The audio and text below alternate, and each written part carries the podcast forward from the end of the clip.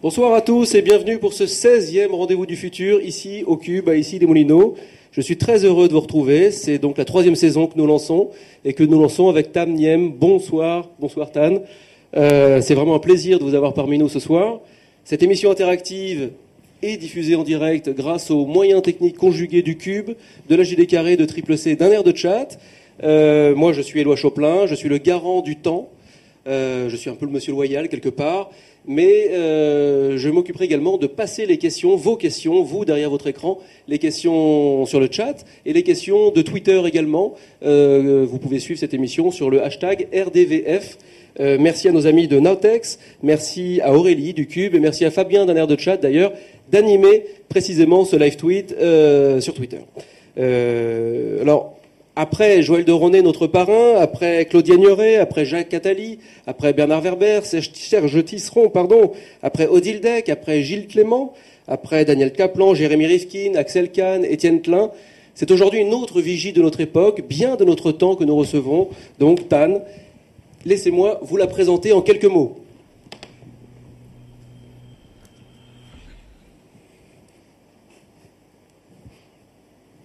Alors Tan, vous avez une trajectoire, vous avez eu en tout cas une trajectoire parfaite. École des mines, INSEAD, première femme élue partenaire en France chez McKinsey, développeuse de projets liés à l'Internet chez McKinsey, puis Suez, et puis un virage, un choix, un risque, euh, un risque conscient, calculé, celui de quitter ce monde où tout est parfait, tout est doré, où tout est attendu quelque part. Euh, vous avez créé une ONG qui incube des projets de développement durable, notamment liés au libre. On va, on va évidemment en reparler tout à l'heure. Euh, Ingenius. Et vous accompagnez beaucoup de projets pilotes, vous multipliez les expérimentations, vous êtes fermière d'ailleurs à, Coutances. Euh, vous donnez des cours à HEC et vous allez même redevenir étudiante à l'université de Hanoï. C'est bien ça c'est ça, sauf la fermière. Ça, j'ai jamais été. Vous n'êtes plus fermière. La ferme expérimentale. C'est une ferme expérimentale. J'y suis restée quelques années pour faire un projet pilote. je voulais moi-même expérimenter ce que c'était de réhabiliter un site de A à Z. Donc on a fait ça avec euh, mon mari et puis toute une bande de geeks euh, qui sont venus s'installer pendant deux ans avec nous. Mais en revanche, c'était une ferme pilote au sens où il n'y avait pas des cochons, il n'y avait pas des poulets, il n'y avait pas tout ça. C'était vraiment euh, un travail sur marier le libre et le durable. Donc les geeks travaillaient sur la partie informatique. C'était une, ferme de serveurs C'était une ferme intelligente. On voulait faire une ferme d'intelligence, une ferme de serveurs quelque part avec peu de machines, mais surtout des gens qui étaient vraiment dans la transmission. Donc on, s'est bien amusé par contre, parce que former les, les, Normands, en tout cas les faire rentrer dans la logique de l'open source et de l'informatique, c'était pas inintéressant. La fermière d'en bas disait mais qu'est-ce qui se passe là-haut? Qu'est-ce que c'est que cette ferme?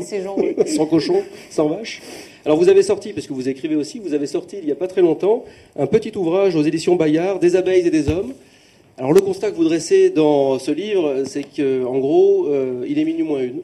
Et ça, ça m'a beaucoup rappelé les Watchmen ce comics dans lequel, euh, dans lequel on voit un monde, un monde fini, un monde en fin de course, et on voit toujours une horloge où il est minuit moins une. Alors dans Watchmen, il y a des super-héros qui sont invoqués pour sauver le monde. Euh, dans votre livre, les super-héros sont en nous, quelque part, donc on peut sauver le monde, mais c'est en nous. Donc c'est à nous d'aller chercher la, la ressource. Euh, votre livre se lit comme un appel, un manifeste, un cri, vive le passage dans une nouvelle ère. Moi, j'ai d'abord envie de vous dire merci, merci pour ce beau message et merci pour ce livre, et merci d'avoir accepté cette invitation. Euh, pour dialoguer avec vous, je vous présente Anne-Sophie, ou plutôt je vous la présente, mais vous la connaissez déjà, Anne-Sophie Novelle, économiste et co-auteur de Vive la co-révolution, euh, un ouvrage d'ailleurs souvent cité par Joël de Ronet, notre parrain. Euh, donc c'est un petit clin d'œil à notre parrain. Nils Aziosmanov, président du Cube. donc merci Nils de nous accueillir à nouveau pour cette 16e émission en direct. Et bah, d'ailleurs, je vous laisse la parole, Nils. À vous de démarrer. Bonsoir, merci beaucoup Tan d'être avec nous. Alors on a un petit rituel qui est de commencer à chaque fois par une citation qui parle du futur. Alors ça peut être un slogan, une publicité, quelque chose. Alors cette fois-ci, ça sera le slogan du Mondial de l'automobile qui s'est terminé il n'y a pas longtemps et non loin d'ici, et dont les affiches nous promettaient le futur maintenant. Alors le marketing en général, et tout, particulièrement celui des nouvelles technologies, nous vend en permanence un futur immédiat, prêt à consommer, et évidemment plus beau que notre présent déjà obsolète. Alors vous qui êtes euh, prospectiviste, quand vous imaginez le monde dans 30 ans, euh, quelle image ou quel sentiment vous vient spontanément à l'esprit? Un flash, juste, un ressenti. Le monde dans 30 ans, euh, franchement, j'en ai pas la moindre idée. Déjà, le voir à 5 ans, c'est difficile. Les choses bougent tellement vite qu'on pourrait dire un peu tout et n'importe quoi. Je pourrais dire, moi, ce qui me plairait, mon monde à moi, peut-être. Comment j'imagine ma, vie et mon monde intérieur, ce serait quelque chose plus en lien avec, comme je l'ai raconté au départ, donner du sens à toute ma trajectoire, parce que j'ai 46 ans. Et euh, finalement, j'ai fait que des orbites, on va dire, euh, autour de quelque chose qui était peut-être ma propre vérité. D'où au départ euh, l'orbite la plus lointaine, McKinsey, etc. Ensuite, un rapprochement avec Angénius et développement durable, la ferme, etc. Et je crois qu'aujourd'hui, ça m'amène à chercher le sens finalement dans des origines. L'origine, donc, on va dire, c'est à la fois ce qui nous fait bouger, ce qui donne de la cohérence à des actions. Voilà. Donc mon monde à moi, j'imagine comme ça. Dans 30 ans, j'aurai 72 ans. je serais peut-être un petit peu grabataire, enfin j'espère pas trop. Euh, mais j'imagine que j'espère en tout cas être encore capable de m'émerveiller sur des choses et donner cette transmission, transmettre cette, curiosité, cette soif d'apprendre aux jeunes, puisque comme tu l'as dit, j'enseigne aussi effectivement à HEC et dans pas mal d'écoles. Alors justement, face à ce monde qui vient et dont vous observez euh, toutes les tendances de fond qui convergent ou qui arrivent, est-ce que vous êtes plutôt de nature optimiste, pessimiste ou opti-pessimiste, pour reprendre la formule de Edgar Morin? Moi, je suis ni, l'un ni l'autre parce que optimiste, pessimiste, c'est comme si on fait quelque part, c'est faire le euh, croire que c'est à l'extérieur. Moi, je, crois, je crois les choses comme elles sont. Le principe de réalité, j'en ai parlé d'ailleurs dans mon, dans mon TED Talk quand je parlais de ma mère, euh, qu'elle s'est condamnée à mourir. C'était, c'était le, pessimisme, c'est de dire elle va mourir, bah oui. Et l'optimisme, c'est de dire, euh, bah non, on lui donnait deux mois, elle a fait six ans, parce qu'on s'est dit, c'est pas possible, on va se battre contre ça. Mmh. Donc j'ai ni optimisme ni pessimisme, mais face à une situation, si je suis au bord du gouffre et que je vais tomber dedans, ben je me bats pour pas tomber dedans. Euh, c'est aussi bête que ça. Du coup, c'est ni l'un ni l'autre. Je dirais, je suis résolument euh, attaché à voir les choses comme elles sont et essayer de les traiter comme elles sont.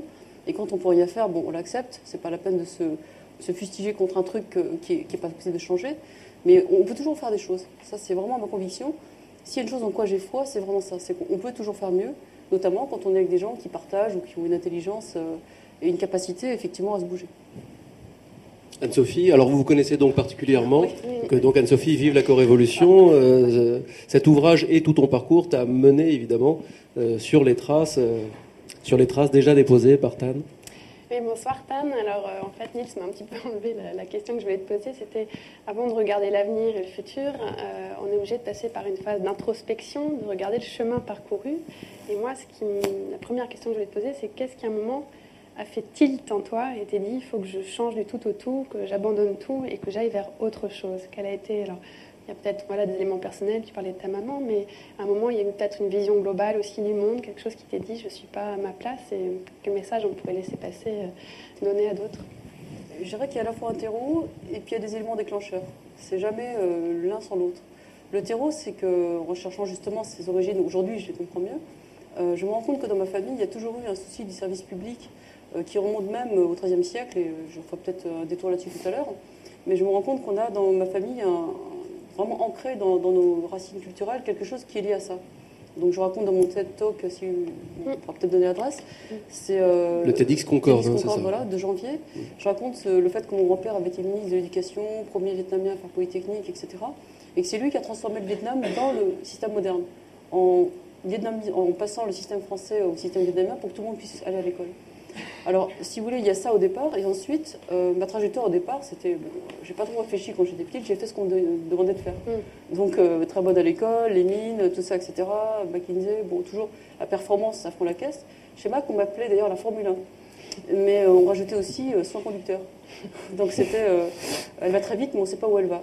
Et, et, en fin de compte, j'ai fait tout ça à toute vitesse, et je crois que le premier choc, ça a été celui de, effectivement, de la phase terminale de ma mère alors que j'étais au sommet de ma carrière, tout allait bien. Ensuite, les chocs ont été de plus en plus rapprochés, mais ils venaient finalement d'une rencontre entre mes questions et ce que je rencontrais à l'extérieur. Je commence à faire du développement durable, exemple, et je me dis, c'est pas ça du tout. Euh, on tartine des trucs, fermer le robinet quand on se lave les dents, euh, mettre des solaires, du solaire, d'éolien là, etc. Et puis je me dis, mais ça parle pas de nous, ce truc-là. C'est pas des choses que, je peux m'approprier.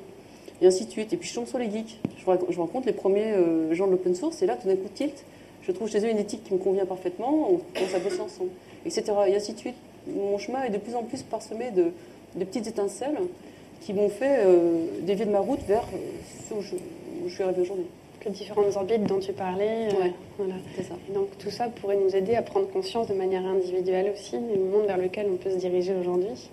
Je crois que ça rejoint un peu ce que vous disiez tous les deux, l'un et l'autre, c'est que moi je crois que l'histoire de l'optimisme, de la prospective à 30 ans, la question en général de répondre à quoi ressemble le monde dans 30 ans, je crois que tout le monde s'en fout. La question qu'on se pose, c'est et moi dans 30 ans, je suis quoi quand même? Les gens veulent qu'on leur parle d'eux. Mm. Donc si on arrive à donner aux gens l'impression qu'ils font partie du tableau, et que ce monde de demain, dans 30 ans, ils en font partie, alors c'est gagné. Si par contre on se dit, bah, je vais recevoir euh, la prospective de monsieur Trucmuche et un tel et machin, et voilà, ça peut aider. Non, mais tant que ça ne parle pas de soi, je crois que les gens ne sont pas motivés. Et dans les projets que tu as mis en place, que ce soit Ingénieuse ou les Movilab sur lesquels on pourra revenir également, mais justement, quel est le retour euh, du public euh, Comment est-ce que tu perçois l'évolution des consciences et la façon dont les gens s'approprient euh, ce futur et cette façon d'agir? Parce que quand on est pris dans un quotidien avec des obligations, on n'a pas forcément le temps, on voit que les priorités, les ménages peuvent être précaires et pas avoir forcément non plus la conscience de tout ça. Comment tu perçois, toi, sur le terrain? Alors moi, la, méthode qui fait un peu la marque de fabrique d'Angenius depuis 10 ans, ça a été toujours de dire, pour faire changer les choses, je vais essayer de travailler avec des gens qui sont pionniers, précurseurs, et ensuite donner vite à voir ce qu'ils font. Donc c'est la combinaison de l'esprit de l'open source avec des choses concrètes qui fonctionnent. Ça a été ça depuis le départ. Du coup, évidemment, euh, j'ai eu tendance à travailler avec des gens qui étaient déjà assez avancés, d'ailleurs c'est comme ça qu'on s'est rencontrés. Euh, donc plutôt des, gens comme Wisher et autres qui sont, ils sont vraiment pionniers dans quelque chose. Et Wisher, donc, est la communauté, enfin le collectif euh, voilà, d'économie collaborative en, France. que nous saluons d'ailleurs au passage. Voilà. Et, donc, forcément, ça ne s'adressait pas au grand public dans un premier temps, mais à partir du moment où un petit projet qui marche touche 200 personnes, puis 1000, puis 100, 100 000, puis 1 million, puis 2 millions, ce qui est à peu près les chiffres que j'ai actuellement sur les projets qu'on a accompagnés depuis 10 ans, bah, tout d'un coup, euh, il y a un TED Talk, puis la France 2 vient me voir, France 5 vient me voir, et puis là, tout d'un coup, ça va passer à la, télé. Et à ce moment-là, on peut toucher du, public. Donc, si tu veux, je dirais que je travaille avec les, gens qui sont vraiment en amont, précurseurs, qui vont courir devant. ensuite, on essaie de passer la balle derrière, et puis essayer d'ouvrir avec des artefacts télé euh, et autres pour que ça touche le plus grand nombre. Mais le temps de développement fait que ça prend 3 à 5 ans avant que ça puisse toucher le grand public. la notion du temps, justement, très importante. Alors justement, vous, là je m'adresse à la première de la classe, à la Formule 1, euh, pour rebondir sur la question. Vous dites que le, plus difficile, donc, c'est de faire évoluer les comportements. On le voit par exemple avec le domaine du smart grid aujourd'hui, où euh, c'est pas simplement une question de technologie, de mieux produire, distribuer, consommer. Enfin, si précisément, mieux consommer, c'est du comportement, et le comportement, c'est de l'éducation. Mhm. Euh, donc ma question, c'est euh, qu'est-ce qu'il faudrait changer selon vous dans l'éducation pour mieux préparer les nouvelles générations justement aux enjeux de demain? Le système éducatif, j'entends. Alors là, c'est une de mes grosses marottes, une de mes grosses marottes avec François que vous connaissez sûrement. Euh, François Taddy était un des seuls, euh, enfin l'un des tout premiers, je pense, euh, chercheurs en France qui a, vraiment mixé, enfin travaillé sur l'interdisciplinarité. Et lui, il dit notamment qu'il faut inverser le, principe d'éducation, retourner finalement à ce qu'on appelait en 90, dans, au 19e siècle, c'était l'école mutuelle. Hein. Mmh. Et donc lui, son principe, c'est apprendre en questionnant, apprendre par la recherche. Et ces travaux démontrent que même à partir de 8 ans, on peut déjà être un très bon chercheur. Il suffit d'avoir la curiosité d'esprit, d'inverser le paradigme dans lequel on est. Donc regarder en dehors de la boîte. Et donc lui, ce qu'il dit, et moi je travaille avec lui maintenant depuis presque un an avec beaucoup de plaisir, c'est euh, notamment qu'on ne peut pas se passer des technologies nouvelles, donc tout ce qui est Internet, digital, etc. Mais il faut travailler pour les, rendre accessibles à tout le monde, et d'une manière telle que c'est pas juste d'avoir Internet. Un sociologue a d'ailleurs dit que la, vraie différence demain, la vraie, le vrai divide, sera entre ceux qui savent se servir d'Internet de manière active et ceux qui le subiront de manière passive. Voilà, il est là le divide. Mm. Parce que si vous savez vous servir de l'Internet de manière active, vous allez rentrer dans les communautés apprenantes, dans les collectifs, euh, vous allez tweeter, etc. Mm. Et l'information va venir à vous. Si vous ne le savez pas, vous allez être la victime des publicités, genre euh, le futur est demain, je sais pas quoi. Et, en fait, le, problème qu'on a, c'est qu'il y a beaucoup de gens qui confondent les deux et qui croient que du coup, euh, les technologies, c'est soit tout mauvais. Parce que ça donne des gens qui passent leur temps à faire des jeux idiots, rester scotchés sur une vidéo stupide sur YouTube. Alors qu'en fait, l'enjeu, c'est que c'est une technologie de l'esprit et qu'il faut absolument la donner au plus grand nombre. Donc moi, je dirais que pour moi, l'éducation de demain, c'est au moins deux choses. Une, inverser le paradigme, c'est-à-dire que tout le monde peut apprendre en questionnant, en cherchant, etc. Donc il faut apprendre à apprendre. Dans un monde où ça va tellement vite, les profs sont obsolètes aujourd'hui. On est tous obsolètes en tant que prof. On est bon que si on est capable de chercher avec les étudiants. Et la seconde chose, c'est impérativement, il faut mettre les technologies de l'esprit, donc toutes ces, machines, ces outils, au service des sciences de l'apprendre. Est-ce que vous ne pensez pas qu'il y a une forme d'utopie euh, à penser que tout le monde peut euh, partager la connaissance dans un monde qui aujourd'hui, sur le plan économique, est fondé sur la compétition? Et on voit bien que l'école nous prépare déjà, c'est déjà le moule qui nous prépare à cette compétition dans la vie active. Alors donc ça veut dire que si on change la manière d'apprendre, on n'est plus dans la compétition mais dans la coopétition, on est dans le partage, la co-créativité, est-ce que ça ne veut pas dire que c'est aussi le système économique, du coup, qui doit changer, ou qui changera d'ailleurs peut-être par cause et effet, Alors je crois que le monde, le, monde, économique change plus vite que le monde de l'éducation aujourd'hui. Le monde économique change notamment parce qu'il y a eu une crise depuis 2008. Les gens ont moins d'argent, tout simplement. Donc de manière pratique, les gens commencent à partager, à échanger des savoirs, et ça rend service à tout le monde, ça coûte moins cher. Et puis en le faisant, les gens se rendent compte que c'est possible, c'est plutôt marrant, et que du coup ça fonctionne. Ça, c'est tout ce qu'on a vu sur l'économie du partage et la consommation collaborative. Mais en fait, si vous regardez bien, ces, modèles de partage, ils existaient depuis tous les temps, dans les villages, pendant la Seconde Guerre mondiale, etc. D'ailleurs, le reportage de France 5, ça sera euh, Est-ce qu'il faut une bonne guerre? La journaliste va montrer qu'en pendant la guerre, on faisait des choses tout à fait intelligentes parce qu'on n'avait pas le choix. On covoiturait, on faisait des légumes dans le jardin, 40% de la nourriture américaine était faite dans les jardins locaux, etc. Donc je pense qu'il y a un principe de bon sens. Simplement, depuis les, les 30 glorieuses, on va dire, on était habitué à gaspiller, à avoir tout à disposition, donc on a oublié un petit peu ça. Maintenant, sous la force, je dirais, du principe de nécessité, on est obligé de se remettre au partage et à faire des choses un peu moins idiotes. Je pense du côté économique, ça bouge. Mais, en même temps, le financement, enfin, peut-être vous allez me, serez pas d'accord, mais le financement globalement aujourd'hui euh, euh, va vers des systèmes qui sont des systèmes euh, propriétaires, des systèmes de brevets, des systèmes de compétition, de leadership, qui ne sont pas tout à fait compatible avec cette notion de... On, aura toujours les deux. Si vous voulez, Linux n'a jamais remplacé Microsoft, euh, de la même manière que Firefox n'a pas remplacé euh, d'autres navigateurs. Mais Firefox, aujourd'hui, c'est quand même presque 80% de part de marché. Et Linux, c'est, euh, on ne sait pas si c'est 5, 10, en tout cas, ça continue à vivre. Alors qu'au départ, il n'y avait pas... Tout le monde disait ça, ça ne vivra jamais. Wikipédia, pareil, ça fonctionne et il n'y a que 90 salariés, etc., etc. Donc je pense que les deux modèles existeront toujours. Ce qui est important, c'est que pour revenir au point de l'éducation, c'est que moi, en tant que personne, je puisse choisir l'un ou l'autre quand ça m'arrange. Quand j'ai pas le temps de bidouiller mon ordinateur sur Ubuntu, je me prends un truc propriétaire, c'est pas grave. Mais en fait, je dis ça, mais je le fais pas. mais euh, il y a des gens qui le font. Quand ça les arrange, ils passent sur du propriétaire. La plupart des codeurs américains font du propriétaire qui est plus lucratif et de l'open source qui est moins lucratif. Donc je pense que c'est pas euh, sans, sans ou gris, euh, c'est pas tout blanc tout noir, c'est plutôt entre les deux.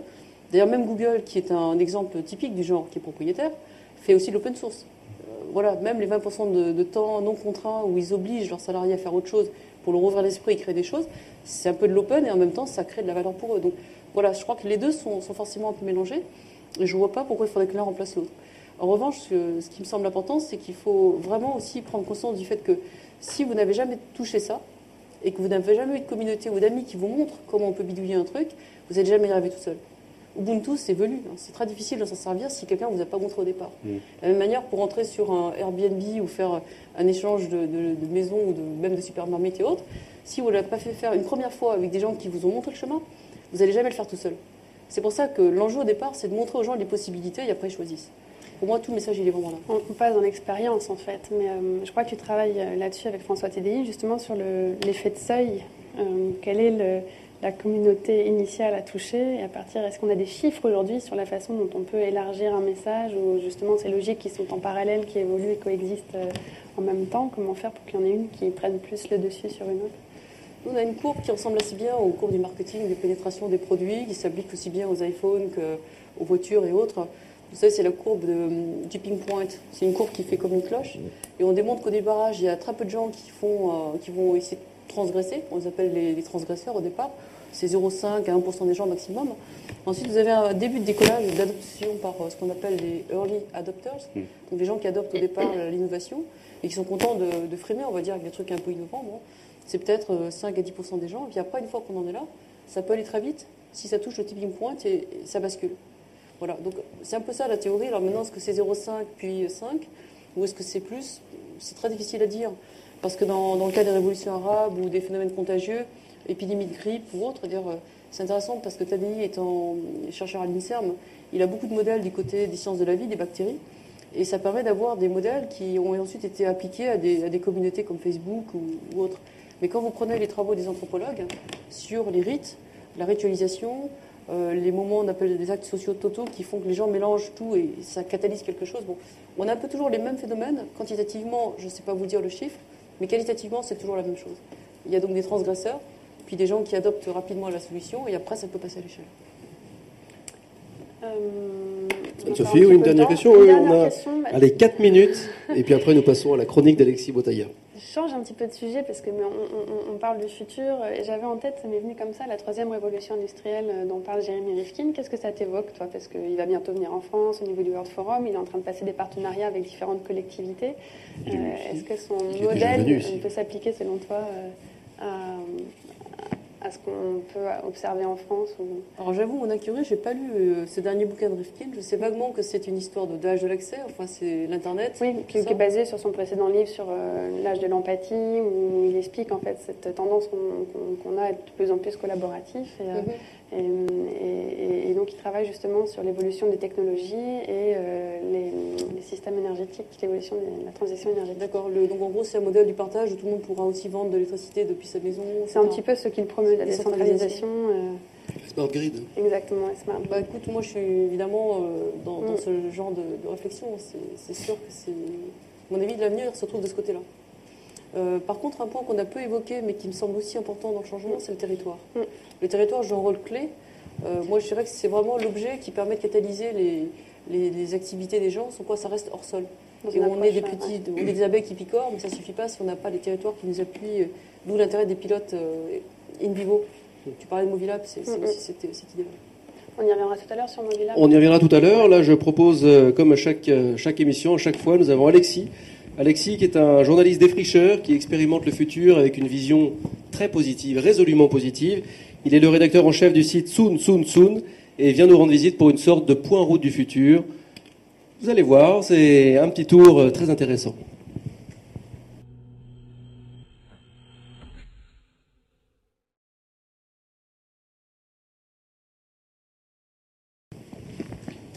Alexis, bonsoir. Bonsoir à tous. À toi. À toi le micro, à toi la parole, à toi pour la chronique. Et je tourne ce petit retour pour que Tan puisse voir les images. Merveilleuses images que j'ai préparées avec soin et amour pour ce soir. Alors j'ai trois minutes pour vous présenter trois innovations avec le thème d'aujourd'hui. Vous en avez déjà parlé. Trois minutes, je commence, montre en main, la machine du voisin pour commencer, dont vous n'êtes pas totalement étrangère, je crois, Tan. On pourra y revenir tout à l'heure. Alors Éloi, si par exemple demain tu habites dans un 20 mètres carrés et que tu n'as pas la place de mettre ta machine à laver chez toi, eh bien, il suffit d'aller sur la machine de voisin, un site collaboratif, un site communautaire, tu identifies des machines à laver près de chez toi, chez ton voisin, tu vas sonner chez lui, tu prends une bière avec lui et pour 2 euros il fait ta machine. C'est pas merveilleux On le paye quand même. Ah oui, on le paye un petit peu quand même. C'est pour le temps qu'il va passer avec toi et te faire croire qu'il est extrêmement agréable. Voilà, exactement. Donc un brin de Cosec pour 2, 3, 4 euros et surtout une machine sur la machine du voisin. Ça, c'est la première chose. La deuxième chose que j'ai identifiée ce soir, et toutes ces innovations, vous pouvez les retrouver sur le site de sunsosun.com, c'est la WikiHouse, c'est-à-dire la première maison open source. Vous en avez parlé. C'est quelque chose qui a été développé par le cabinet d'architecture londonien euh, Double Zéro qui n'a rien à voir avec James Bond.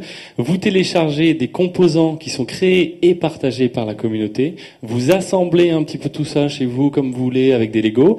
Vous renvoyez ça euh, dans un laboratoire qui s'appelle un Computer Numerical Control. On découpe et on vous envoie votre maison. Vous n'avez plus qu'à monter vous-même. Vous voyez un peu ce que ça donne sur, euh, sur cette image. C'est au moins une première pièce. Ça, c'est le salon. Dernière innovation euh, économie collaborative, Cup of Teach, dont vous avez peut-être entendu parler, qui rejoint Skillshare ou, euh, ou Learn, qui sont voilà des communautés qui permettent de partager et gagner votre vie si vous avez une passion. Anne-Sophie, si tu es passionnée par la peinture sur chat en porcelaine, par exemple, et eh ben, tu peux créer un cours de peinture sur chat en porcelaine grâce à Cup of Teach et gagner ta vie grâce à ça. Il suffit de remplir un profil, tu remplis un petit peu tes compétences et t'attends tout simplement que les élèves s'inscrivent et grâce à ça, tu peux gagner ta vie. C'est merveilleux l'économie collaborative, non? Anne-Sophie, tu es, tu es fan de... Oui, Cup of Teach, c'est Gauthier MacArthur, je crois, qui a monté ça. Et, euh, ils y croient dur comme fer, en fait. Hein. Ils ont eu des parcours, en fait, d'étudiants, euh, euh, voilà, école de commerce, fac, ils se disaient, mais voilà, j'apprends rien dans mes cours, j'ai envie d'autre chose et j'ai surtout envie d'apprendre ce qui se passe en ce moment. Donc pourquoi est-ce que je ne vais pas apprendre avec ceux qui font et des choses qui ne sont pas euh, enseignées dans les écoles? Donc ça permet d'utiliser toutes les compétences qui ne sont pas forcément utilisées par ailleurs. Tan, une petite réaction à ces quelques initiatives, quelques innovations? Brillantes innovations Beaucoup plus de brillantes innovations sur sunsunsun.com. J'en profite d'ailleurs pour te féliciter et féliciter Alexis et toute son équipe pour le, pour le nouveau site de Sun Tout à fait, merci. merci Alors Tan, une petite, une petite réaction à, cette, à ces quelques images ah bah, Je trouve ça très intéressant. Évidemment, j'ai suivi ça. Puis ça me fait toujours plaisir de voir la machine du voisin parce que c'est effectivement un étudiant qui était à l'époque à la Schema et Schema Business School. Et euh, donc nous, on avait fait un défi innovation avec les profs. Donc une année, on avait pris 1500 étudiants, on leur a fait faire un défi sur, une semaine. Et les différents projets qui sont sortis, il y avait celui-là. Et donc deux ans plus tard, on se retrouve avec euh, la machine du voisin qui fait le une des journaux, tout le monde en parle.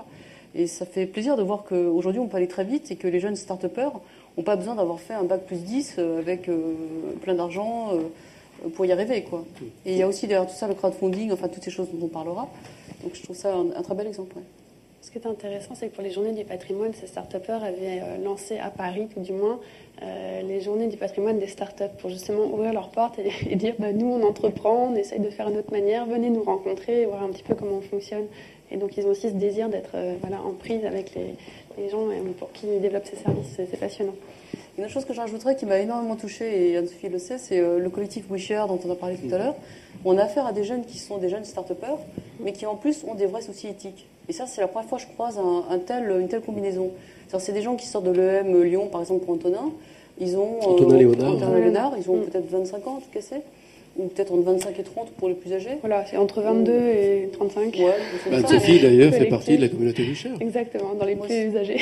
Non, on fait partie, des, deuxième génération. Des, vieilles de, la, de Wisher, mais bon, mm. voilà. Mais en tout cas, ce qui m'intéressait, c'est quand on a des débats avec eux sur le modèle économique, sur la rentabilité, ce qu'ils font, de comment ils vont vivre, ils mettent toujours en avant la communauté. Ensuite, bien sûr, gagnent de l'argent pour vivre, mais il y a vraiment ce souci de garder cette, euh, cet actif. Je crois que Rifkin nous dira la même chose, qui est sans doute le plus riche, ce capital de réputation. Et ensuite, ils se débrouillent, ils vont faire du couchsurfing, euh, du crowdfunding, ils vont prendre les stafettes de l'un, et puis ils vont faire le tour de France avec euh, tout le monde. Et ça, ça marche. Et cette éthique, en fait, on la retrouve dans, ce collectif-là. Et vous retrouvez ça aussi au sein de la majeure Alter à HEC également? Oui, alors ça, c'est aussi un beau projet que j'aime beaucoup. On l'a incubé depuis, enfin, on l'a créé il y a 7 ans. C'est donc un cours qui s'adresse à la dernière année de la grande école, donc euh, Bac plus 5. Et là, on prend 20-25 étudiants maximum par an, qu'on choisit toujours pour leur petite fêlure. Euh, c'est-à-dire un peu comme moi et puis comme Eve Chiapello, qui est la, mère de, ce, truc-là, avec Karim Medjad au départ, il y a cette volonté de faire un pas de côté. Donc Eve avait écrit ce, livre sur la critique du capitalisme, et nous, ce qu'on voulait, c'est pas faire un cours de plus où on forme des étudiants, mais dire le, le projet, c'est l'étudiant. Et donc, on va le jeter un balle réel dans la réalité avec un vrai projet. Il va se démerder. Et nous, on va leur apporter des, compétences par rapport à ce qu'il faut pour leur projet. Mmh. Du coup, on inverse la posture. Et du, moi, je trouve ça vraiment très intéressant parce que chaque année, avec eux, j'apprends aussi plein de choses. Et puis, ils nous questionnent, ils nous bousculent et on apprend aussi avec eux. Et ça fait sept ans que je fais ça et j'ai les retours des premières générations d'étudiants. Euh, bah, par exemple, Pierrick, qui était major de la, de la première promotion, et maintenant conseiller du président de Guinée-Conakry. Donc, à même pas 30 ans, c'est lui qui est en train d'essayer de, d'établir une constitution, etc. Puis j'en ai plein d'autres comme ça, des exemples de gens qui font des trucs euh, absolument fous. Ces petites fêlures qui finalement s'avèrent très utiles euh, dans une période aussi agitée que la nôtre. Pour rester dans l'enseignement, euh, il y a une bonne nouvelle, c'est qu'avec l'accès immédiat et permanent à la connaissance, on gagne un temps considérable. Par exemple, on va bientôt plus avoir besoin d'apprendre les langues étrangères puisque les, les appareils vont traduire automatiquement maintenant euh, toutes les langues. Donc euh, en fait, on va gagner une bande passante euh, considérable, un temps. Et ce temps-là, d'après vous, à quoi devrait-il servir prioritairement dans le processus d'apprentissage Tout ce temps gagné par les nouvelles technologies, qu'est-ce qui va nous apporter Et peut-être une piste, je ne sais pas si vous serez d'accord, est-ce que, par exemple, il peut nous aider à aller dans une vision beaucoup plus transversale beaucoup plus multidisciplinaire, parce que dans un monde où il faut euh, penser euh, global pour agir local, est-ce qu'on n'est pas obligé de passer à, un niveau de, conscience un peu supérieur, et donc d'avoir une visibilité plus grande sur un certain nombre de domaines qui aujourd'hui étaient très segmentés? Moi, je pense qu'il faut se méfier du tout numérique, alors que moi-même, je suis très consommatrice de ces technologies. Pour moi, la vie ne se limite pas à mon iPhone et à mes trois ordinateurs portables. Euh, et encore moins à, faire du tweet ou du Facebook. Euh, donc euh, c'est pour moi des devices qui accélèrent effectivement la connexion, mais en fin de compte c'est comme avec son corps, c'est avec mes fesses que je choisis ici et pas avec mon ordinateur. Donc je crois que ce qui est important c'est de ne pas oublier ça, la partie plaisir, la partie contact, et malgré tout c'est de l'humain, c'est de l'empathie ça. Et donc je parlais de la question du sens, je crois que le, truc c'est qu'il y a aussi plein de gens qui n'ont pas accès aux machines déjà. Si vous descendez en bas de chez vous, vous allez voir tous ces gens qui sont exclus, donc on peut très bien dire ça ne me regarde pas. Ou alors se dire, je vis dans un monde où il y a des inégalités, qu'est-ce que je fais avec ça? Donc, euh, première réponse. Et ensuite, pour le temps mettons que ça nous fasse gagner un peu de temps parce que ça traduit. Moi, pareil, j'ai un problème de plaisir avec ça. Moi, j'ai plaisir à parler anglais avec mon accent qui va être un peu franchouillard, mais j'ai plaisir à parler vietnamien avec les Vietnamiens, parler euh, euh, comme je peux la langue. et puis j'aime bien l'accent français du Sud qui est différent, des ch'tis, etc. je crois qu'il faut garder vraiment cette partie humaine parce qu'une machine, ça vous rend pas heureux ça peut accélérer le processus, mais pas vous rendre heureux. Mais pour prolonger la question de Niels, en fait, je crois que c'est Michel Serres qui euh, parle dans ses dernières analyses euh, de l'évolution. Il dit finalement Internet nous rend plus intelligents de manière collective en nous laissant justement. Euh, on apprenait plein de choses qui n'étaient pas forcément utiles et aujourd'hui on peut se passer de cet ah, apprentissage et du coup avoir des connaissances qui vont s'enrichir avec une forme d'intelligence collective. Mm. Mais moi, c'est vrai qu'à t'écouter, et c'est une question que je me pose souvent, en effet, certains n'ont pas accès à toutes ces technologies. Est-ce qu'on peut vraiment croire qu'aujourd'hui il y a une mentalité 2.0 qui serait en train de se diffuser et qui ferait prendre conscience aux gens qui sont tous dans un système plutôt transversal, ultra connecté, euh, euh, avec une logique collaborative euh, aussi présente qu'on ne le croit dans les milieux très très geeks en fait finalement. Moi parfois ça m'interroge en me disant je crois qu'on est dans des sphères où tout le monde ne réfléchit pas de la même manière. Je crois qu'il y a plusieurs bouts de réponse. Il y a, tout le travail qu'on mène avec TADI, avec des gens comme Escola Nueva, je ne sais pas si vous connaissez Vicky Colbert en Colombie. C'est un projet qui a permis de montrer qu'on peut éduquer autrement les enfants. Un site prend 300 enfants dans la même classe et puis ils se démarrent entre eux et justement ça crée une, école beaucoup plus efficace. Il y a ce genre de modèle qui est en train de se développer partout dans le monde, euh, faute de moyens aussi. Euh, ensuite, on a aussi le fait que de plus en plus les gens ont accès au téléphone portable. Donc si on n'a pas forcément l'ordinateur, au moins dans les pays du Sud, on a un mobile. Donc si on fabrique des serveurs dans le cloud qui sont relativement faciles à utiliser, plus tout ce qui est serious game, toutes ces choses-là, je pense qu'on peut donner beaucoup plus l'accès à la connaissance aux, gens les plus pauvres. Pratiquement tout le monde a un portable aujourd'hui dans les pays pauvres. Hein. Et donc, je pense que l'un des enjeux d'éducation, c'est de faciliter l'accès aux populations défavorisées grâce à ce genre de devices qui sont donc plus faciles à, s'acheter et à faire fonctionner. Donc ça, c'est aussi un autre élément de réponse. Puis le dernier, pour moi, c'est qu'effectivement, euh, tu as raison, quand Michel que ça nous rend plus intelligents collectivement, effectivement, on peut faire euh, passer plein de choses à la trappe, et puis grâce à nos réseaux, on informe les choses. Mais je crois aussi que là, il y a une éducation. C'est-à-dire que nous, on est dans les réseaux, donc on sait très bien trier l'information grâce à nos réseaux. Mais ceux qui, à nouveau, n'ont pas appris ça, c'est ceux-là qui vont se retrouver, à mon avis, les plus, les plus dépassés par le. c'est la question des, usages et de la tête bien faite. Euh, Je que c'est moins d'ailleurs un problème de machine mm. qu'un problème de formation aux machines, donc les communautés. D'où ce que je disais tout à l'heure sur les tiers-lieux. Dans mon village, on travaille beaucoup à ça, de créer des endroits qui seraient comme chez le coiffeur ou chez le boucher ou chez le boulanger, où on peut venir et puis se former aux pratiques euh, de manière très simple, en, commençant par des jeux, puis des choses simples, des photos, etc. Est-ce qu'on peut parler vraiment plus précisément des expérimentations que vous menez, notamment avec le Movilab? Quand on redéfinit ce Movilab, peut-être que ça C'est quoi le Movilab? Alors Movilab, c'est le, le, nom d'un programme qu'on a lancé avec le ministère de l'Environnement. C'était en réponse à un appel à projet de recherche de l'année dernière qui cherchait des solutions à long terme pour accompagner les modes de vie durables. Et ça commençait par le constat que ça ne marchait pas, que ça va passer vite, passer loin, c'est toujours du jetable, toujours le prix, euh, l'obsolescence accélérée, etc. Et donc moi j'ai répondu en disant, écoutez, nous on a depuis 10 ans plein d'exemples qui fonctionnent, mais ils sont petits, pas forcément connus. Donc ce qu'on peut vous poser, c'est un programme de recherche appliqué. Donc Movilab, c'est des laboratoires de modes de vie durables in vivo, de dire tous les projets qu'on a abrités dans le Nord-Pas-de-Calais, en Rhône-Alpes, en Angleterre, etc. Est-ce qu'on peut en faire des éléments qui pourront euh, instruire la politique du gouvernement et en tirer des éléments pour faire une politique financière. Par exemple, l'amorçage. Comment est-ce qu'on pourrait financer des gens comme Wisher quand ils démarrent quelque chose Financer des jeunes écoquartiers, des jeunes qui ont des idées. Et donc, cette, cette idée de dire l'incubateur qu'on applique à l'entreprise, est-ce qu'on ne peut pas le faire pour des projets de mode de vie durable et le faire dans le territoire? Et c'est là qu'on a, on a raccroché toute la partie euh, tiers-lieu. Donc, un tiers-lieu, je rappelle, c'est le cube en état. Un tiers-lieu, c'est un endroit qui n'est ni le domicile, ni euh, le bureau. C'est entre les deux. Vous pouvez venir travailler, échanger des, choses et surtout vous rencontrer des gens comme vous qui veulent créer des choses. Donc c'est la mutinerie à Paris, la cantine, la ruche, le comptoir numérique à Saint-Etienne. Et ça peut être aussi les Fab Labs, la médiathèque, etc. Et donc moi, mon idée, c'est de hacker ce truc-là, hacker, c'est détourner, c'est d'aller pirater, voilà, c'est mm. d'aller plus loin que la simple adapter, adapter, affiner, affiner, accompagner. Ouais, voilà. Euh, et, c'est bousculer un peu, c'est-à-dire au lieu d'avoir la maison des, assos qui fait juste les trucs euh, AMAP, les trucs comme ça, euh, qui sont perçus comme pas high-tech, de l'autre la pépinière entreprise super high-tech et aucun, aucune personne moyenne ose entrer là-dedans.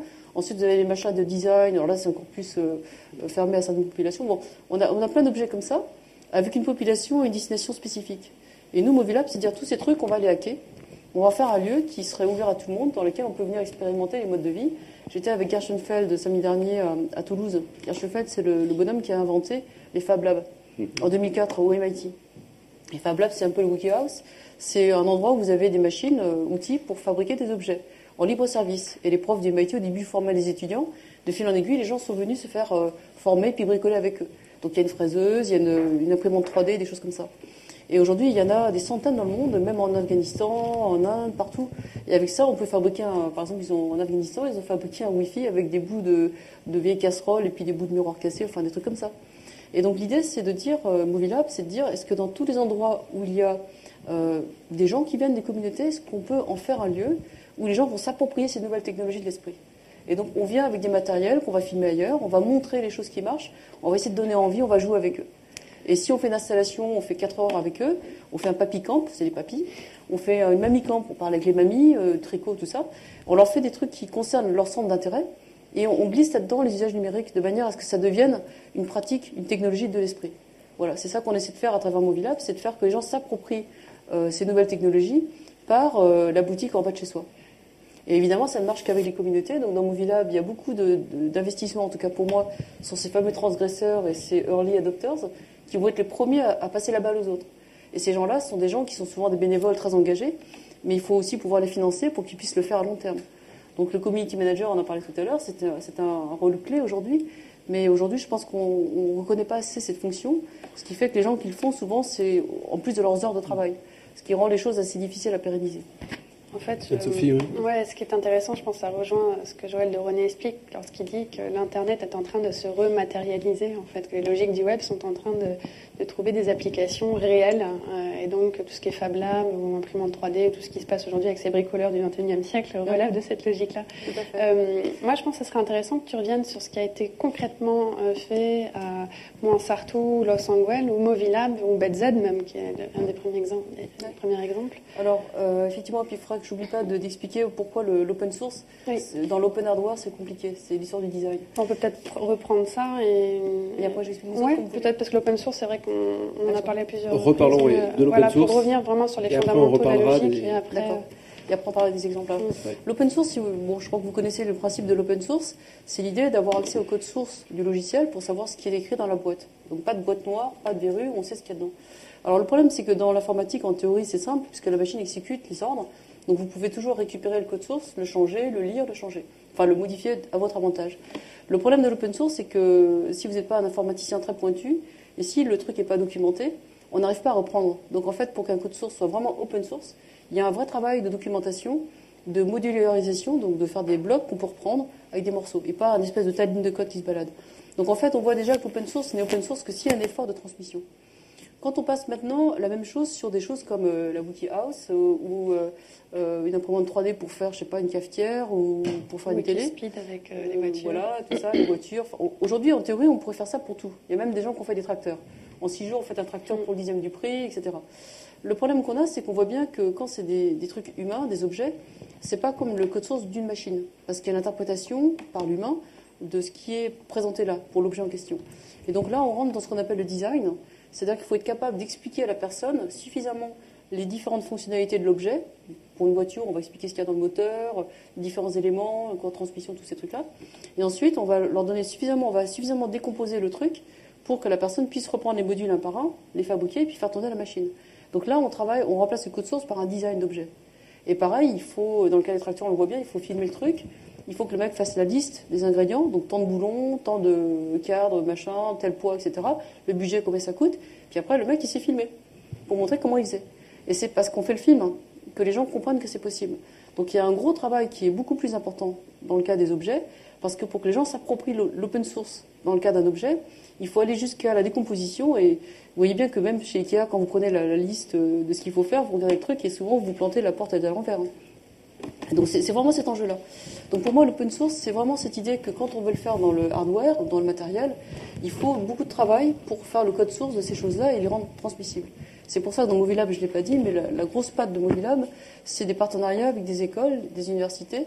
Donc on a des enseignants-chercheurs qui nous accompagnent et à chaque fois, on prend des étudiants qui vont faire leur mémoire euh, de thèse sur euh, le projet en question. Et c'est eux qui vont nous faire les codes sources du projet regardé. Alors maintenant, du coup, on en arrive à Moissartou, La Sangoël et Betzel. Euh, dans mes travaux il y a 10 ans, l'un des premiers objets que j'avais identifié comme euh, vraiment intéressant en matière durable, parce qu'il marchait bien, il était sympa, et tout le monde venait le voir, c'était Betzel. Donc c'est à côté de Londres, 82 logements, et ça réduit l'empreinte écologique de moitié. Et surtout, ça le fait sans être euh, pénible ou, ou retourner à l'âge de pierre. C'est pas ça du tout. Et avec 40% de logements sociaux, c'est quelque chose 30%, comme ça 30%, ouais. Un tiers, un tiers, un tiers, donc ils ont réussi aussi à faire ça. Et puis la qualité de vie est meilleure, puisqu'en fait 70% des gens, 7 ans plus tard, disent que ça a complètement changé leur vie. Euh, ils connaissent en moyenne 5 fois plus de, voisins que dans un logement normal, etc. Donc tous les indicateurs sont bons, on le voit aussi dans d'autres éléments comme les échanges entre les, gens, etc. Donc l'empreinte réduite de moitié, l'énergie de 90%, etc. Donc moi, quand j'ai rencontré ça, j'ai dit au fondateur du site, je vous propose que je vous incube, parce que c'est le, le, modèle d'Angénus, je vous amène du monde qui vient voir chez vous, vous leur dites tout, c'est la règle du cobaye à ventre ouvert, vous, vous dites la vérité, et puis nous, comme ça, on apprend de vous ce qu'on peut faire mieux, etc. Et du coup, ce qui a marché, c'est que les gens venaient passer une journée sur le site, en parlant anglais, etc. C'était marrant. Et du coup, les, élus, l'ADEME, euh, beaucoup de, décideurs, du gouvernement et autres sont venus et ont dit après, bah, finalement, euh, s'ils l'ont fait, pourquoi pas nous? Et surtout parce qu'on montrait des erreurs. Donc sans la langue de bois, ça permet de donner envie de faire ça. Donc ça, c'était mon premier objet viral, le premier transgressif des 0,5%. Et la suite, c'est que BZ, en 10 ans, a réussi à toucher euh, plusieurs millions de gens avec le même modèle, puisque du coup, on en a mis un peu partout dans le monde. Il y en a au Portugal, il y en a aux États-Unis, il y en a aussi en Angleterre. Il y a le gouvernement qui s'en est inspiré, il y a les Jeux Olympiques, enfin, plein de choses. Et donc aujourd'hui, on a fait le bilan dix ans plus tard, et on a décidé de tout passer en open source. Donc pareil, il va y avoir un énorme travail avec les gens de BZ pour prendre tous ces codes et le mettre en open source. Et deuxième chose importante, c'est qu'il y a des communautés. Donc le programme a des One Planet Living Communities, donc des gens qui vivent sur les sites et qui échangent les savoirs. Donc là, sur cette idée de, documenter le code source, expliquer, faire des vidéos, on a le matériel. Donc c'est ça qu'on va faire ensemble maintenant, c'est en mariant leur travail avec celui de Mobila, comment euh, expliciter cette, diffusion virale des, bonnes solutions. Et Los Angeles, moi, c'est le premier site français qui, m'a accompagné dans la démarche. C'est-à-dire que le maire de, Los Angeles est venu à BZ avec nous. Et au retour du voyage, il m'a dit bah, j'ai compris le, j'ai compris l'enjeu. C'est pas forcément que BZ soit beau ou réussi, c'est que les gens viennent voir ce truc-là pour comprendre. il m'a dit ce qu'on peut faire pareil chez moi. Donc, on dit on va le faire. Et ça fait 10 ans, enfin 8 maintenant, qu'on travaille ensemble et qu'on a fait de sa ville une ville pilote où on peut venir voir tout ce qui s'est fait. Et là, on passe à quand même 7500 habitants, en plein cœur du bassin minier, et, là, on a fait un gros travail d'interprétation. Toujours expliquer la trajectoire, d'où ça vient, pourquoi, etc. Et tout ça est ancré dans un projet au départ des origines de la mine, etc. Donc il y, a vraiment tout un, aspect culturel qui a très très bien marché. Et en juin dernier, donc, euh, tout le boulot a été reconnu à l'UNESCO, enfin une partie de ce boulot-là, et a fait que la ville a été, euh, les bassins miniers ont été reconnus à l'UNESCO comme patrimoine immatériel de l'humanité. Et c'est un énorme combat, parce que jusqu'à présent, on voulait raser les terrils, faire disparaître tout ça, etc. Et donc moi, Santos, c'est un, autre pilote de, de qui est plus récent, celui-là. Ça fait euh, depuis deux ans que je travaille avec la Schema Business School. Et en fait, euh, elle est basée sur Sophia Antipolis. Et dedans, il y a donc Moissartou, qui est une ville de 10 000 habitants. Et là, un peu comme à Los Angeles, c'est une ville qui a fait plein de choses. Depuis 30 ans, ils ont pratiquement tout fait en matière de durable. Par contre, ils n'ont pas travaillé sur la, diffusion. Donc dès que j'ai vu ça, j'aurais proposé de travailler sur la même chose. Comment, avec les étudiants et les enseignants-chercheurs, euh, rendre interprétable ce qu'ils ont fait. Donc maintenant, on a pris tous nos partenaires de Movie on les a mis à Moissartou. Ils vont travailler sur faire des films, des, éléments de, vraiment de valorisation des, efforts qui ont été menés. D'accord, on va passer à une, deuxième chronique. Euh, merci beaucoup Sun Sun Sun, merci Alexis Botaya. Euh, et à la semaine prochaine, puisque nous voyons avec Patrick Vivray, donc mardi 6, mardi 6 novembre. Euh, cette fois-ci, nous passons à euh, une, nouvelle expérimentation, parce que nous aussi on expérimente lors de chaque émission. Euh, on expérimente une, nouveauté, un, nouveau dialogue, une nouvelle chronique avec Naotex. Naotex est un réseau d'explorateurs de l'innovation et de la créativité. Ils reviennent pour nous sur cette émission, vue de Twitter, avec des ressentis, avec des questions probablement de Twitto. Et je demande donc à, à de nous rejoindre sur cette table.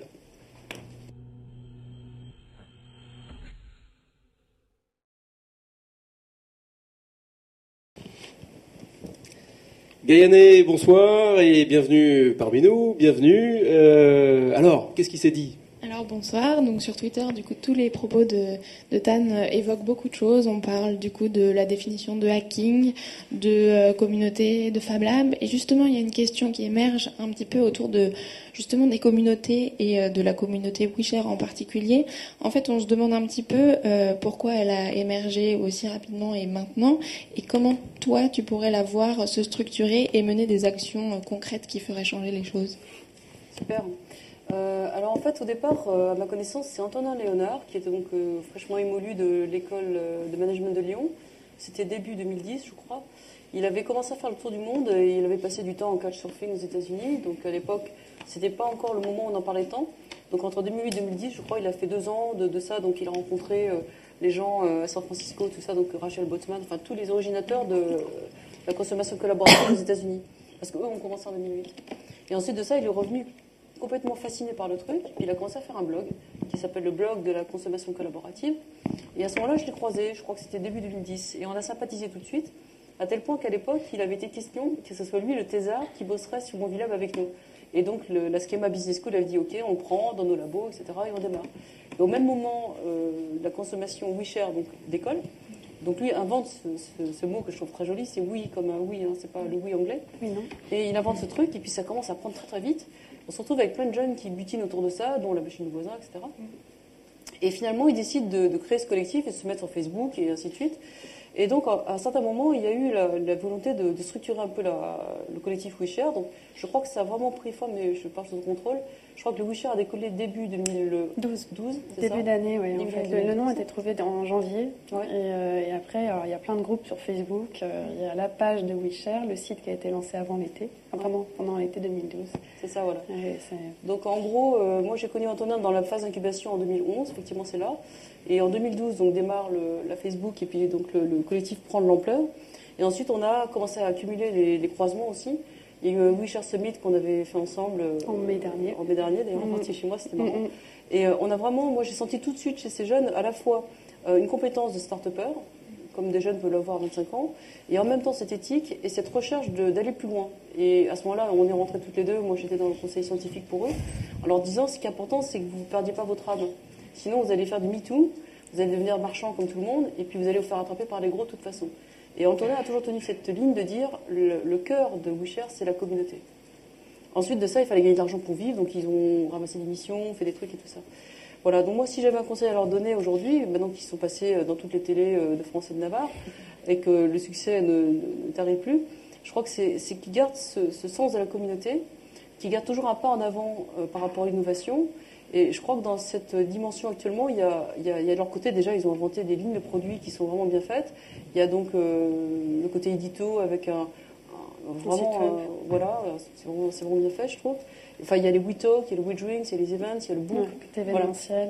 D'ailleurs, il y a un WeTalk euh, en ce moment qui live tweet énormément, mais c'est intéressant parce qu'on fait des mashups de, de, retour. Donc en fait, ils sont en train de participer à notre live tweet euh, en direct et je crois qu'on alimente également le leur. Enfin, bref, c'est excellent, c'est super. Ben voilà une collaboration croisée qui est vachement intéressante. Nous sommes des êtres ubiquitaires, comme disait Joël de Ronet notamment. Ouais.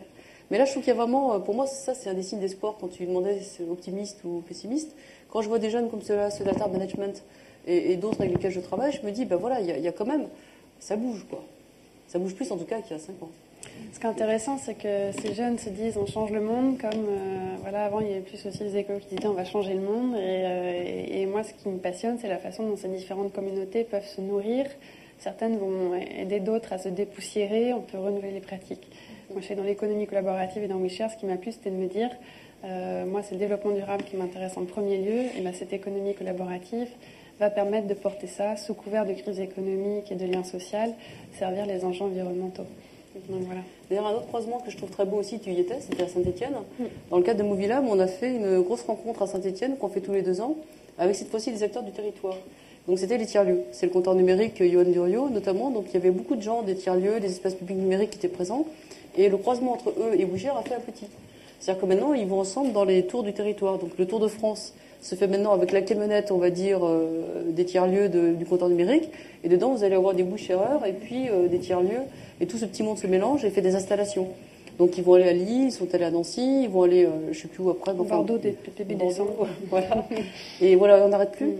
Puis voilà, moi j'ai aussi d'autres croisements maintenant qui sont en train de se faire avec d'autres territoires comme la Guyane et, autres. Et on se rend compte qu'il y, a vraiment des gens, si on leur fait passer sous le nez un truc qui est sympa, ils sont très rapides à sauter dessus. Mm. Et après, ça, génère comme ça une pousse avec deux S. C'est des coups de pouce. Après les, la génération petite poussette de Michel Serres. Les coups de pouce. Nils, une, une question peut-être Moi j'en ai 3000 hein, parce que c'est passionnant, mais euh, donc je vais revenir sur le fait que on passe au tutoiement, donc que tu n'es pas une geek, euh, j'ai bien entendu. Néanmoins, on est dans un processus itératif où euh, l'homme crée l'outil qui façonne l'homme, et il y a une accélération très forte aujourd'hui de ces outils numériques et euh, qui augmente à la fois l'homme de capacités nouvelles sur le plan euh, physique ou intellectuel, mais même le système cognitif évolue. Euh, la tête n'est plus la même, dit Michel Serres, qu'on a cité tout à l'heure, elle devient l'ordinateur connecté. Alors ma question, c'est dans cette hybridation de l'homme avec la machine, qu'est-ce qu'on peut, qu'est-ce que l'homme peut y perdre, qu'est-ce qu'il peut y gagner? Peut-être, alors c'est peut-être un peu philosophique, un peu ouvert comme question, mais moi, c'est fait partie des choses qui m'intéressent vraiment. Alors, Tania aussi là-dessus a fait pas mal de recherches que je trouve euh, assez limpides. Notamment, il y a un livre qu'il m'a fait lire qui s'appelle Reinventing Discovery, qui est vachement bien, qui montre toutes ces nouvelles sciences, open science. L'open science, c'est la même chose que l'open hardware avec les tracteurs, sauf que là, c'est open science, c'est des gens qui font la recherche en faisant contribuer des tas de, de gens sur une question. Par exemple, Foldit, les protéines. 350 000 joueurs ont joué sur un jeu qui ressemblait à du Tetris, hein, où on fait tomber des blocs. Et grâce à ça, on a pu résoudre le problème de repliement des protéines. Et alors par rapport à ça, ce que, ce que montre bien ce livre, c'est qu'il y a vraiment deux choses. Il y a ce qu'on appelle le big data. C'est-à-dire mmh. qu'il y a des données quantitatives énormes à gérer. Nous, avec notre tête, on n'y arriverait pas. Mmh. Même un calcul 3, 3 chiffres multiplié par 3 chiffres, moi, j'y arrive pas. Même 2 divisé par 2, j'y arrive pas. Donc euh, voilà, il y a des choses comme ça qu'on ne sait pas faire. Et notamment tous les gros modèles de météo, etc. Bon, ça, c'est vraiment l'endroit où l'ordinateur peut être très efficace. Par contre, quand il y a des données qui arrivent et qu'il faut interpréter, et très vite sentir quelle est la piste la plus juteuse, qui a le plus de chances de donner euh, un résultat, bon, bah, l'humain, il est capable peut-être de sentir ça, parce qu'il a de l'expérience. C'est ce que Aristote appelait le, pronésis, par rapport à... Euh, c'est un vieux texte qu'on peut ressentir. Mais... Et donc, moi, ce que je crois, c'est... Euh, il y a également un, un, truc très intéressant sur un TED qui fait la différence entre la complexité et le compliqué.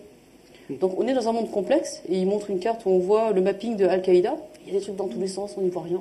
On se dit oh là là, qu'est-ce que c'est ce truc? Et en fait, le compliqué, c'est quand on peut le décompliquer, c'est qu'après il prend des points d'entrée, il prend une requête par rapport à un réseau, puis il n'y a que certains points qui s'allument sur la carte. Il prend une autre requête, c'est autre chose qui s'allume, et ainsi de suite. Et du coup, le truc complexe, il le rend moins compliqué en prenant des bonnes clés d'entrée. Alors justement, moi je vais un peu plus plomber la soirée euh, avec mes questions. Mm. C'est est-ce que tu ne penses pas que les machines ont déjà pris le pouvoir, d'une certaine manière, euh, sur l'être humain, parce qu'aujourd'hui elles sont interconnectées de plus en plus, qu'elles discutent entre elles, euh, qu'elles calculeront toujours plus vite que nous, et que de plus en plus, comme on, leur délègue de plus en plus de tâches, de plus en plus elles vont être amenées à prendre des décisions pour nous, et peut-être qu'au bout du bout elles prendront toutes les décisions. Et si je prends juste un exemple qui est celui aujourd'hui de la financiarisation du monde et des transactions financières, plus de 50% sont faites par des robots. Bon, bah, ça appliqué à tous les domaines demain, est-ce que quelque part elles n'ont pas déjà gagné? Moi, je dirais que les machines sont bonnes quand on leur a posé une question. Et pour l'instant, on n'a pas encore de machines qui sachent vraiment apprendre à apprendre. Ça arrivera peut-être un jour, mais on n'en est pas là. C'est qu'en fait, la plupart des machines aujourd'hui répondent à un programme ou à des requêtes que tu leur poses. Ça suppose que tu as déjà bien frémé le, le, problème, tu as déjà bien défini la question. Donc, du coup, tu as déjà réduit les, entrées possibles. Donc, par rapport à ça, si c'est clair, quand le problème est bien posé, bien précis, la machine est plus forte que nous. Par contre, je crois que tout ce qui est en amont, toute la partie contextuelle, toute la partie situationnelle, tout ce qui dépend aussi du facteur humain, l'empathie, l'émotion, etc., ça, la machine ne sait pas encore reproduire ça. Dans la guerre euh, robotisée, euh, par exemple, c'est une vraie question aujourd'hui. Euh, plus de 30% des frappes profondes américaines sont faites par des drones. aujourd'hui, on travaille sur des robots fantassins. et aujourd'hui, ce que disent certains généraux, c'est qu'on joue avec le feu parce que le robot fantassin, lui, ne saura justement pas faire le bon choix au bon moment dans des situations où il ne saura pas si c'est vraiment un civil ou un militaire qui est en face de lui. Quoi. Bon, moi, les, histoires de guerre, je ne connais pas trop, trop, mais j'imagine que ces machines sont quand même limitées à s'occuper des problèmes de guerre. Quand tu prends le reste de la vie courante, quand on n'est pas en guerre euh, au quotidien ici, on fait sans arrêt des tas de décisions. Tu vois, euh, on va jamais faire un calcul savant pour savoir si la baguette à 90 centimes est mieux que l'autre à 1,05, etc. Il y, y, a plein de choses comme ça. Donc moi, je crois que heureusement, le monde n'est pas que quantitatif et n'est pas que mesurable. Et tout ce qui n'est pas mesurable et non quantitatif, justement, ça rentre pas dans la machine. Et c'est là où je crois qu'on a une chance, nous, en tant qu'humains. Euh, heureusement qu'on sait encore s'émouvoir ou ressentir quelque chose, qu'on entend une musique ou qu'on voit quelque chose ou qu'on sent une émotion chez quelqu'un. Sans les émotions, je pense que l'humain n'existe pas de toute façon. Donc si on en était réduire à n'être que des machines à calcul, dans ce cas-là, bah, autant qu'on passe aux machines. Hein. C'est pas ce que je dis. Je, la question que je pose, c'est est-ce que les machines n'ont pas déjà gagné, euh, même euh, tout simplement parce qu'on leur délègue de plus en plus de pouvoir? Elles ont gagné, je te le dis, à mon avis, sur tout ce qui n'est pas relié aux émotions et à la partie humaine.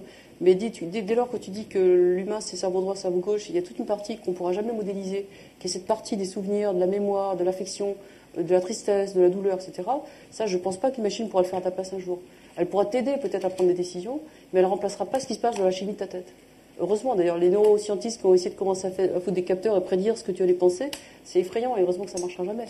Moi, ça me fait penser à, une notion dont on commence à parler un peu en ce moment, le transhumanisme. Bah Je crois que Geneviève Ferron voilà, a fait un livre là-dessus et euh, on est bienvenue en transhumanie. Elle a coécrit, mais j'ai oublié le nom de son co-auteur.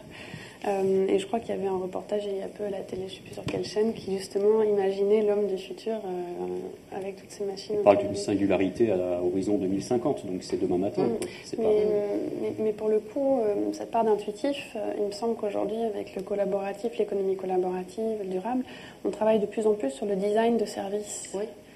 En France, on est un peu à la traîne, il me semble. J'ai parlé l'autre jour avec euh, la responsable de euh, l'association du design en, France qui, porte un peu le sujet, Anne-Marie Boutin, et elle me disait en Angleterre, ça fait 15 ans, en Royaume-Uni, ça fait 15 ans qu'ils travaillent là-dessus, et en France, on commence à découvrir. Est-ce que tu as eu l'occasion de te pencher un petit peu justement sur cette part d'intuitif qu'on réintroduit avec les designers dans les dans l'agencement en fait, des services aujourd'hui. Il nous reste, il nous reste une petite minute. Ah d'accord. Mais on met une petite minute. Non, c'était juste pour rebondir si, justement si je peux me permettre, excuse-moi, mais là c'est encore une manière d'automatiser la relation, hein, ce qui est, ce qui est. Euh, je laisse Stan répondre. il me semble que design de service, c'est la co-construction des, justement, des usages. On est en retard effectivement en matière de design. On met les bouchées doubles maintenant, comme tu sais, on travaille avec le design, avec mm. l'NC à la Bastille et tout ça. Je crois qu'effectivement il y, a, il y a énormément de choses à faire là-dedans, et j'espère que les Français, parce qu'on a toujours eu cette connotation culture créatif, machin, qu'on sera aller plus loin que ce qu'ont fait les Anglais et les Américains, qui est comme relativement quantitatif, justement. Hmm. Alors donc j'ai une petite émotion, moi on parlait des émotions, j'ai une petite émotion parce que l'émission touche à sa fin, mais dans chaque émission il y a un petit jeu, le jeu des questions rapides, euh, c'est le jeu des deux dernières minutes, et je propose le petit jingle.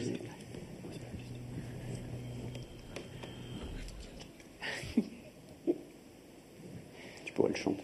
Le principe est très simple. Euh, trois questions simples, rapides. Ce sont des questions qui viennent directement du chat. Euh, donc sur le site Écolo Info, sur le site rendez-vous du futur.com, sur le site du Cube. Euh, une question d'Underka que nous avons reçue aujourd'hui. Est-ce que tu as un prochain livre qui va arriver bientôt Après des abeilles et des hommes. Pas encore, mais j'en ai le projet. Mais ça sera plutôt lié à cette histoire de sources, de, racines, de Reconnect, Reconnect Vietnam. Ah ben, très bonne, très bonne transition avec la question de Chabal. C'est quoi le Vietnam pour vous? J'imagine qu'il fait référence évidemment avec, ton, avec ta reconnexion à tes racines. Et qui, et qui, est très très récente cette reconnexion. Si je prends cette image d'avoir fait des cercles concentriques pour atterrir quelque part, j'ai l'impression d'avoir enlevé pas mal de couches de l'oignon et j'arrive enfin au point essentiel. Et, ça me ramène à la source, comme le second qui remonte à l'origine pour faire ses petits. Je ne sais pas comment ça s'explique, mais c'est comme ça. C'est la seule chose sur laquelle ça me permet d'aligner tout ça, donner une cohérence à l'ensemble des choses. McKinsey, on va dire, c'est la première partie, la, la F1, etc., la Formule 1, qui ne sait pas où elle va. Genius, c'était, bah, je crois que je sais où je vais, je vais faire durable, mais ça ne parle pas vraiment de moi. Le coup d'après, c'est le bouquin, là je parle de moi, mais en même temps je parle pas vraiment de moi, ça reste très extérieur. Et tout d'un coup, euh, j'ai atterri enfin dans le monde des émotions, dans ce monde humain, avec Couchière, avec des personnes avec qui on a maintenant des contacts très intimes, finalement, euh, on partage ses, convictions. Et je me rends compte que toujours, quelque part, il y a une, une question de connexion à ses origines. Toute dernière question, une question de Merton. Pour vous, c'est quoi un geek? Toi qui en, qui en fréquentes énormément, finalement, c'est quoi un geek? Un geek, pour moi, c'est quelqu'un d'abord qui, est, euh, qui est assez talentueux dans ce qu'il fait, donc qui maîtrise vraiment euh, une matière, euh, l'ordinateur ou autre. Ensuite, c'est souvent quelqu'un qui aime bien jouer, donc il aime bien s'amuser à faire des jeux, des trucs, bidouiller des machins, donc il est curieux. Il va toujours aller chercher un peu plus loin. Et pour moi, un geek, c'est bon. Le mauvais geek, c'est celui qui va être dans, sa, dans son bureau avec des pizzas tout ouverts et qui sort jamais. Ça, c'est pas, le pas, Voilà, c'est le cliché. Moi, je n'en connais pas des geeks comme ça, vraiment pas. Pour moi, le, geek, euh, le vrai geek, c'est celui qui, au-delà de ça, va aller chercher à, transporter ses connaissances et à les partager avec les autres. Et donc, on peut devenir geek de n'importe quoi, de WikiHouse, geek de, de, culture, geek de. Il y a des gens qui ont inventé, par exemple, des AMAP de culture. Pour moi, c'est des geeks, ça, je trouve ça génial. Le petit panier une fois par semaine qui donne accès aux gens qui ont moins de moyens d'aller au théâtre, au cirque ou autre. Des geeks, on peut en faire partout. Du geek, on peut, en, on peut en faire partout, on peut en voir partout. Euh, merci beaucoup, cette émission est maintenant terminée. Merci beaucoup, Tam, Niem, d'avoir euh, accepté cette invitation. Euh, merci à vous, euh, Anne-Sophie, Nils, Gaïané et toute l'équipe de Notex. Euh, merci Fabien, Aurélie, derrière votre écran, qui avait tweeté avec tous les autres tweetos. Merci à vous. Derrière votre écran, merci chez vous. merci à nos partenaires médias, Sun Sun Sun, Ecolo Info, Arte Créative et Naotex. et nous vous donnons rendez-vous mardi 6 novembre, ciel, c'est déjà la semaine prochaine, avec Patrick Vivray. C'est un rendez-vous du futur à ne pas manquer, absolument pas, notez-le. Et en attendant, restons en contact, Facebook, Twitter, où vous voulez, qui vous voulez. À la semaine prochaine.